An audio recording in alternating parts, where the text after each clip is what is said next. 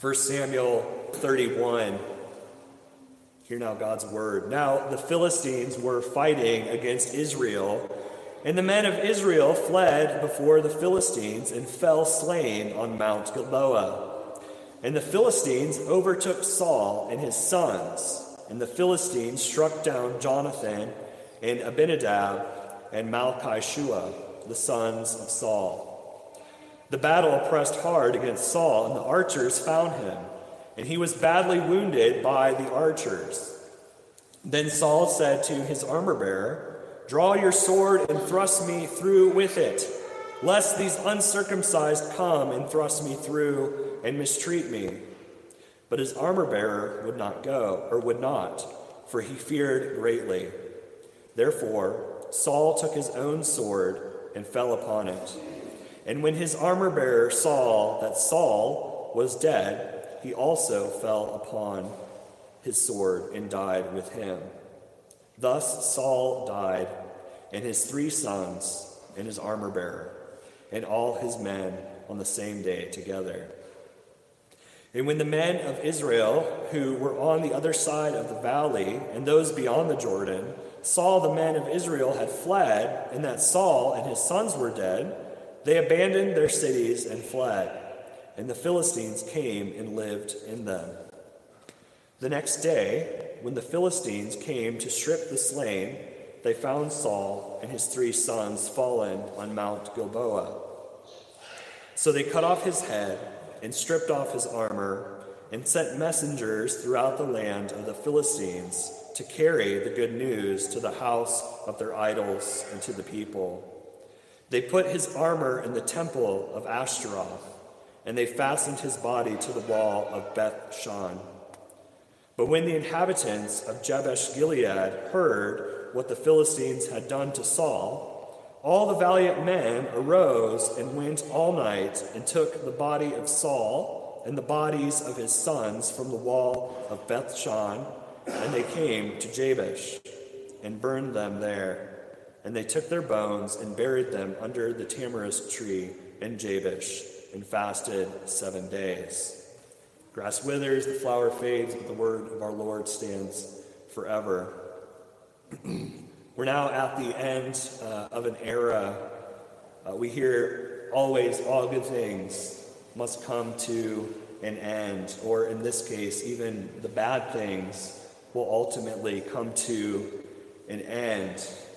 And after, uh, again, Saul uh, is breaking uh, his covenant with God through his encounter with the medium, uh, the necromancer at Endor, and David's destruction of the Amalekites, Saul now finally enters his last battle. It's like the great cliffhanger, the great season finale. What will happen to Saul? What is going to happen? Uh, if the king of Israel dies, will David become king now? And so, first, we come to uh, this evening the tragedy of a faithful servant in verses 1 through 2. One of the things we tend to focus on in this passage is the death of Saul, and rightly so. Uh, it's kind of the, the glowing uh, uh, thing right there as we read the passage, of the glowing light. We see Saul, he dies, and we're like, okay, now, now it's David's turn to move on to the scene. It's this major transition in the kingship. Uh, you know, the man whom the people wanted uh, over serving the Lord, over the Lord being their king, has now died uh, and would ultimately succumb to his wounds as he's injured uh, in the passage. Uh, yet, the focus of this passage uh, should divert us to that of Jonathan, Saul's son. Uh, Jonathan, who played such a central role in uh, many of the previous passages, and specifically in the life of David, the coming king. If you remember in 1 Samuel 14, Jonathan played this leading role in the military conquest against the Philistines. in following this battle, Saul makes uh, this rash vow uh, that would have threatened Jonathan's life, his own son's life. in 1 Samuel 14, 43 through 30, or 43 through 46, it says, Then Saul said to Jonathan, Tell me what you have done. And Jonathan told him, I tasted a little honey with the tip of the staff that was in my hand. Here I am, I will die. And Saul said, God, do so to me, and more also. You shall surely die, Jonathan. Then the people said to Saul, Shall Jonathan die, who has worked this great salvation in Israel? Far from it. As the Lord lives, there shall not one hair of his head fall to the ground, for he has worked with God this day. So the people ransomed Jonathan so that he did not die. Then Saul went up from pursuing the Philistines, and the Philistines went to their own place. And shortly after this passage, we're read, we're told uh, that Saul is ultimately rejected by the Lord. He makes this rash vow that Jonathan unknowingly fulfills. Um, and Saul is willing to kill his servant. Jonathan is willing to obey his father and his king. But the people save him, recognizing that he has done a great deed for Israel. And even in 1 Samuel 18, uh, 1 through 4, really a critical passage when we think about Jonathan. He gives up his right to kingship to David. Saul or Jonathan was the firstborn, ready, able, willing to take the throne, uh, but humbly gives that over to King David, Lord, the Lord's anointed. This is what we're told. As soon as he had finished speaking to Saul, uh, the soul of Jonathan was knit to the soul of David, and Jonathan loved him as his own soul. And Saul took him that day and would not let him return to his father's house. Then Jonathan made a covenant with David because he loved him as his own soul. And Jonathan stripped himself of the robe that was on him and gave it to David, and his armor, and even his sword, and his bow, and his belt. We see the uh, brotherly love that they had for one another. Jonathan is taking his kingly garments, if you will, and waiting to take the throne and passing them along to David. And then we're told after Saul tries to kill David, Jonathan goes and warns David of Saul's hatred. And even Saul himself uh, nearly attempts to murder his own son, Jonathan. 1 Samuel 20, verses 33 through 34. Saul hurled his spear at him to strike him. So Jonathan knew that his father was determined to put David to death, and Jonathan rose from the table in fierce anger and ate no food the second day of the month, for he was grieved for David because his father had disgraced him. It's as if Jonathan kind of shared uh, in the persecution of David, uh, yet Jonathan was Saul's son. He was uh, Saul was his father. He was also his king. Uh, yet Jonathan was still faithful to both father and king at the same time. How often are we, though, uh, faithful with those who are faithful to the Lord and often are attacked as well? Uh, in a small way, Jonathan's uh, relationship to King David is a lot like our relationship to Christ. The world acts like Saul, the world tries to kill us and persecute us. We are hated not because they truly hate us, but because they hate Christ. 1 John 3:13 Do not be surprised, brothers, that the world hates you. Uh, Jesus himself says this in Matthew 10:22, and you will be hated by all for my name's sake. But the one who endures to the end will be saved. Also Jesus says in John 15, 18, 18 through 21, if the, if the world hates you, know that it has hated me before it hated you. If you were of the world, the world would love you as its own. But because you were not of the world, but I chose you out of the world, therefore the world hates you. We see humility as well in the life of Jonathan, who would so willingly give up all that he had for the sake of another. We kind of see this in two different ways. We see it first in his uh, sacrificial obedience to his own father. he did not have a father who really loved him, as we are seen or shown in Scripture. Saul was a wicked father. He tried to kill his own son out of anger and hatred. Yet John still, or excuse me, Jonathan still honored him as such. He still honored his father, just as Exodus 20:12 says, "Honor your father and your mother, that your days may be long in the land the Lord your God is giving you."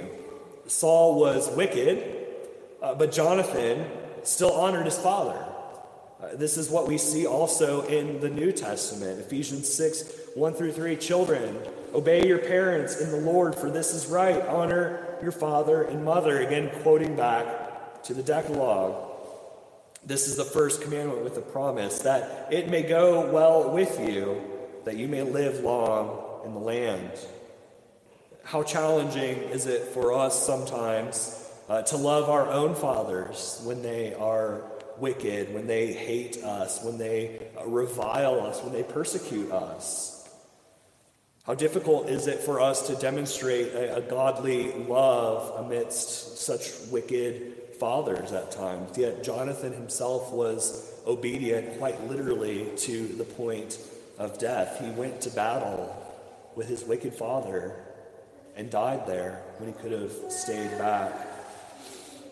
Not only do we see uh, Jonathan's humility in his obedience to his own father, but we see it in his humility and obedience to his king as well. Saul was not only his father, but his king. Jonathan embodied a lot of the principles we see in the New Testament. Romans 13, 1 through 3. Let every person be subject to the governing authorities, for there is no authority except from God. And those that exist have been instituted by God. Therefore, whoever resists the authorities resists what God has appointed. And those who resist will incur judgment. For rulers are not a terror to good conduct, but to bad. Would you have no fear of the one who is in authority? Then do what is good, and you will receive his approval. Even in Titus 3:1, remind them to be submissive to rulers and authorities, to be obedient, to be ready for every good work. Even Peter himself says the same thing. 1 Peter 2:13, be subject for the Lord's sake to every human institution, whether it be to the emperor as supreme. Even we ourselves sometimes have to be obedient to wicked rulers as well.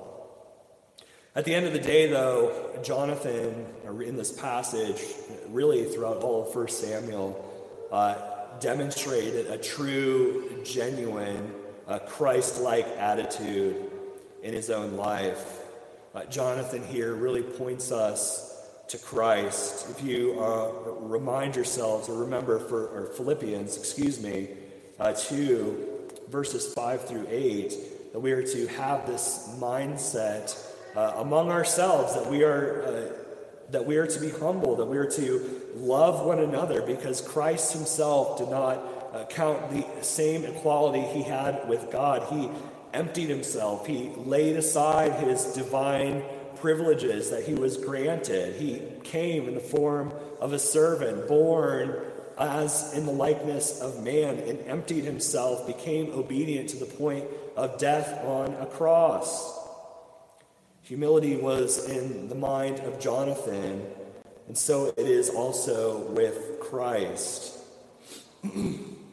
Jesus himself says, Even the Son of Man came not to be served, but to serve many and give his life as a ransom for many. Jonathan's life was full of purpose, even though it appears to us that he died prematurely. Uh, Jonathan's death served to strengthen David's reliance upon the Lord, what something we'll see in the coming weeks. Uh, David can no longer now rely upon his relationship that he had with Jonathan, but had to solely now rely upon the Lord for his coming kingship. And even though Jonathan was full of humility in passing over this kingship to David, we're reminded that ultimately the Lord is the one who picks the rulers and authorities. And though this may be a bit of speculation, uh, we can also maybe assume that the Lord had safeguarded or prevented Jonathan from ending up like his father when David would become king. Perhaps their relationship would have become strained, or Jonathan would have acted even more sinfully in seeing David rise and take the throne. Uh, but because Jonathan here was a good man demonstrating humility regardless uh, of how he ended his days, he could not die uh, in an evil state. God, no doubt, had turned this uh, temporal death for Jonathan, something we see so tragic, uh, so short lived, such a short life, and this life lost. But Jonathan is now everlasting glory with the Lord. Lord took him away. And although God's judgments are secret to us, we can still be faithful in the way that Jonathan was faithful, obedience unto death, because we serve a truly faithful king.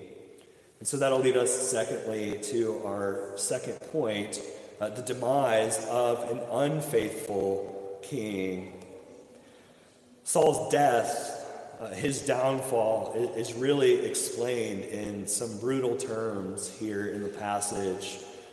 Uh, the verbs tell of a very terrible death. Uh, we see the verb to flee, to fall, to strike down, to writhe or to be wounded, to pierce through, to die, to strip, to cut off, to nail. In the thick of all of it, Saul is pleading with his armor bearer uh, to finish him off.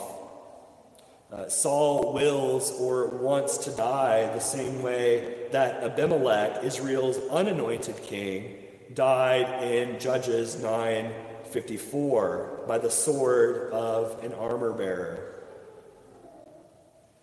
Saul's death looks a lot like his life in kingship. Uh, in a way, he fled from the Lord uh, as in verse 1 and 7, he had fallen uh, spiritually. He was stricken with a spiritual stupor, of which David would comfort him as David was playing the harp. Saul was cut off from the Lord as king, and he ended up paying the wages for his sins, uh, which is death. And so, again, Saul really marks the end of an era, the end of a sinful kingship, really an unfaithful kingship, going against what the Lord had required of him.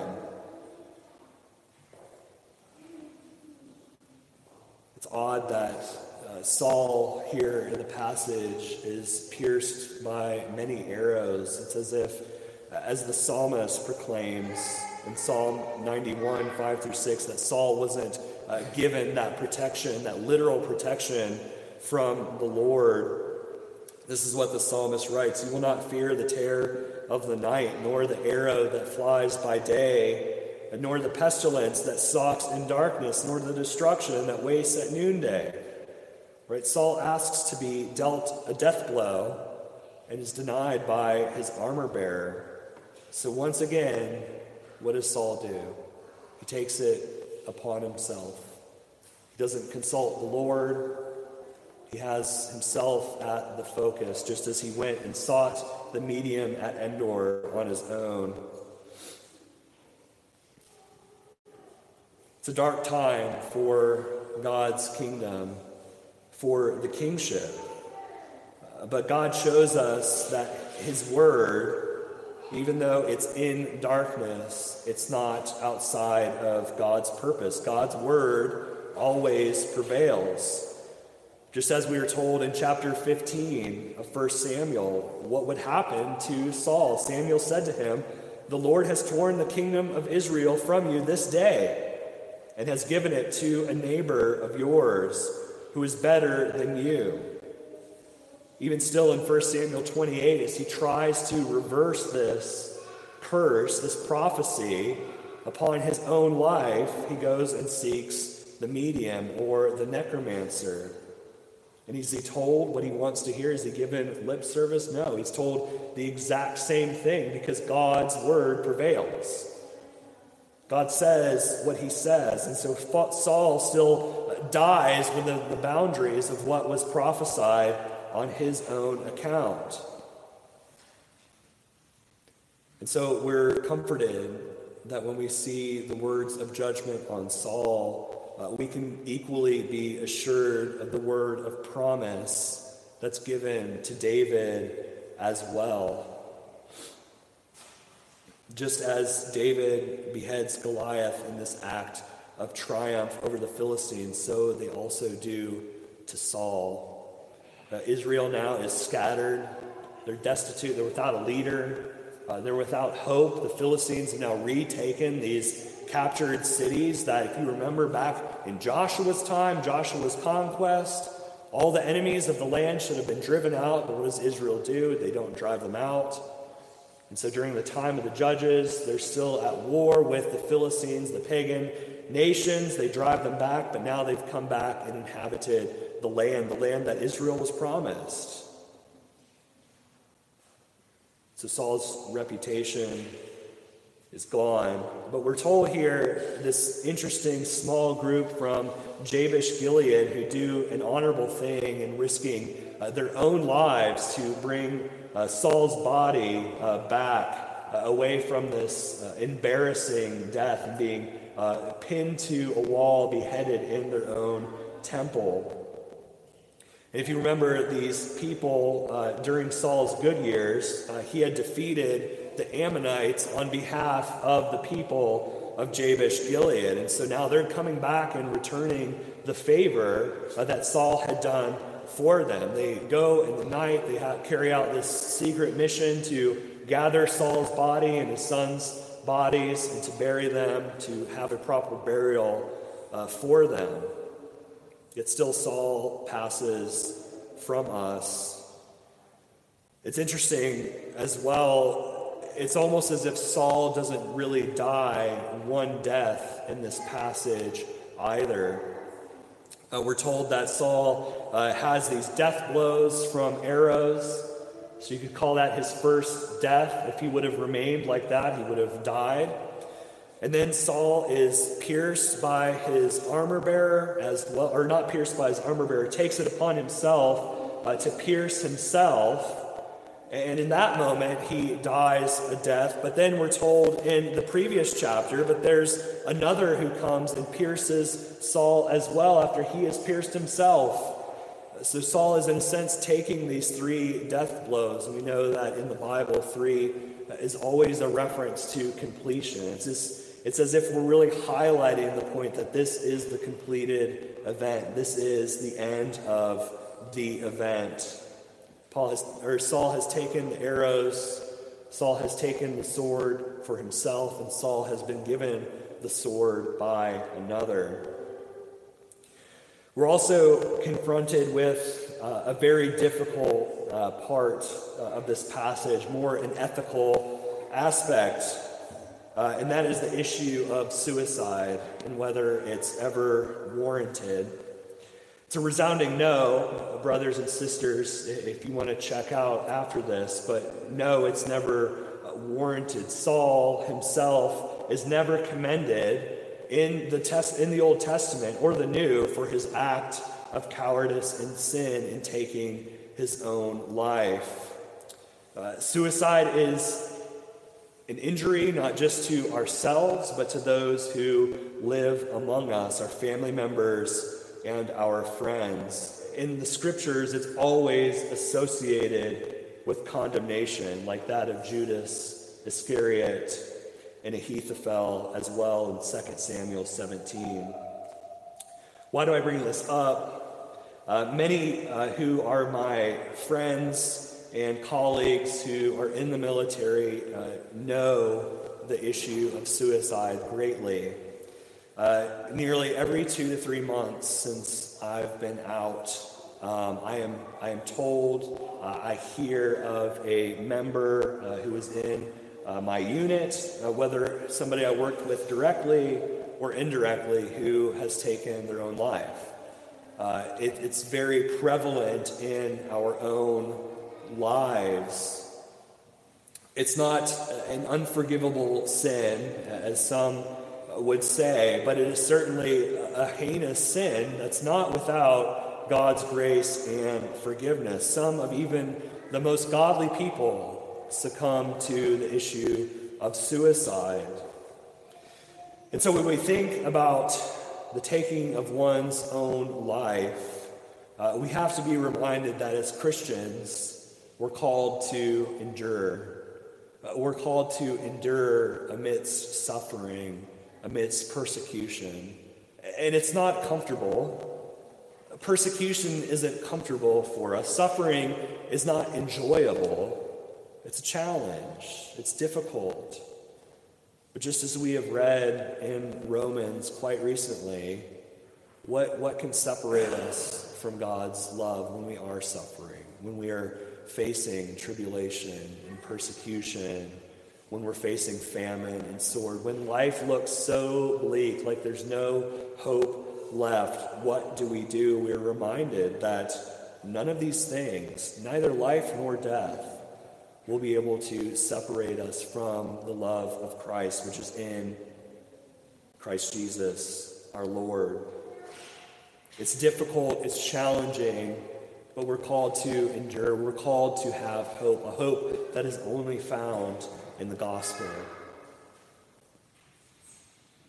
It's interesting how Saul's kind of reputation is uh, proclaimed throughout the centuries. Uh, Dante writes of Saul in his Purgatory, Canto 12, uh, just kind of retelling of the pride of King Saul. He says, O Saul, how ghastly didst thou look on thine own sword, expiring in Gilboa from the hour ne'er visited with rain from heaven or dew. Saul's effect, his demise, has been seen all throughout history. Uh, lest our hearts become so hardened that we act as Saul did in seeking pagan rituals and denying the Lord and seeking other things rather than seeking the Lord. Like Saul, our hearts can become embittered. We can become prideful. Uh, we can see the joys that other Christians in this life are getting and become hateful towards them. We're unbelievers as well. As one commentator says, even repentance may come too late to avert its consequences in this life. Saul had every opportunity in the book to turn to repentance. Just as we looked at this morning, God has been waiting with long suffering and patiently enduring to hope that people would come to saving faith in Him. But Paul stays in his hardened heart. He stays, remains in his wickedness. He seeks after unbelievers to comfort him rather than the comfort that the Lord gives. Likewise, Bunyan puts it Look to thyself then, deal with sin no more, lest he that saves against thee shuts the door. God calls us to repentance. God calls us Although we sin, we seek him in repentance. And Bunyan's quote is interesting because he says, Lest God shuts the door finally at that last, final invitation to seek him. Lest he shuts that door, turn and repent to a Savior who can save.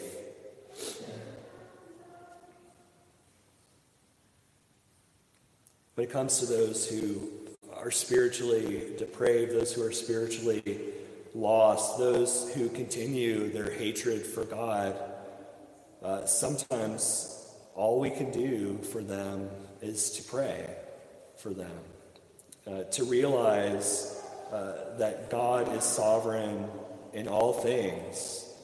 Uh, we have to remember that repentance is a gift from God.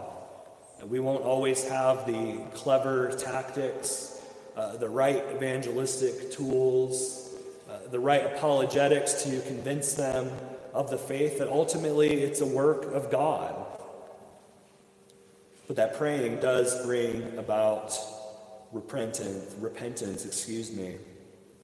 Uh, I love this story, a true story. Uh, one of the greatest early church theologians ever known, uh, grew up in a Christian home.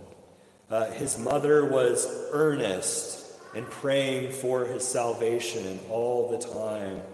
And when this man left home, uh, he involved himself in many different forms of uh, debauchery and paganism. And what did his mother do? I mean, he had all the knowledge he needed to be saved. Again, he was raised in a Christian home. What did his mother do? She continued to pray for him. And this person would become one of the greatest church theologians, St. Augustine. Uh, his mother made it her mission on earth to be the one who would be constantly in prayer for her son, for Augustine. And to be the one that, again, from a human perspective, that God would use in bringing Augustine to himself. And this is what he even himself reflects upon in his confessions. He says, uh, or writes of his mother, Monica, she says, There was only one reason, and one reason alone, why I wished to remain a little longer in this life, and it was to see you. She says to her son, Augustine, to see you become a Christian. This mother lived to see these prayers answered. Uh, and Augustine did become a Christian there in the city of Milan. And Augustine and his mother uh, decided that they would travel back to North Africa. And this is what Augustine writes in reflection upon his mother in reflection upon, you can be as hardened as you want, but prayer can break through that hardness. God can use that as a means to provide salvation to you. He says, Not long before the day in which she, that is his mother Monica, was to leave this life, you knew which day it was to be, O Lord. Though we did not, my mother and I were alone, learning from a window which overlooked the garden in the courtyard of the house where we were staying at Ostia. We were waiting there after our long and tiring journey away from the crowd to refresh ourselves before our sea voyage. I believe that what I am going to tell happened through the secret working of your providence. He continues, Our conversation led us to this conclusion that no bodily pleasure, however great it might be, and whatever earthly light might shed luster upon it was worthy of our comparison or even of mention beside the happiness of the life of the saints. Uh, shortly after this encounter that Augustine had with his mother, his mother passed away. Uh, truly, as she had said previously, that her goal in life was to remain just a little bit longer to see him come to salvation. Now she has reaped those benefits. But she was a woman of prayer. She knew that God was sovereign over all things, that God is sovereign over salvation, yet she endured. She waited. And so, even though we see the death of Saul as a great tragedy, the end of an era, we see Saul continuing to harden his own heart to, to push further and further away from God, we are still reminded that we can pray for our brothers and sisters who are in that state of hardness, knowing that God will bring about all of his sheep home. With that, let us pray.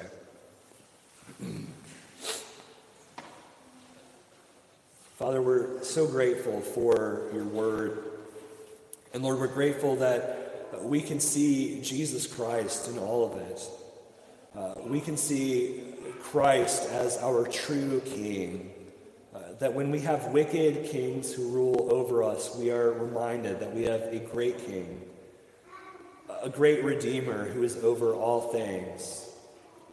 And Lord, we can look in the scriptures and see wicked fathers, but we can be reminded that you are our Father you are our good Father who is without sin, who loves and knows his own people. And Lord, we can be assured, like Jonathan, that although we will uh, remain in steadfast obedience to you, that our lives may be cut short, but we will have an eternal glory awaiting us. So, Father, give us perseverance as we go out into the world this week. Help us to love you and to know you and to cherish the gift of the cross.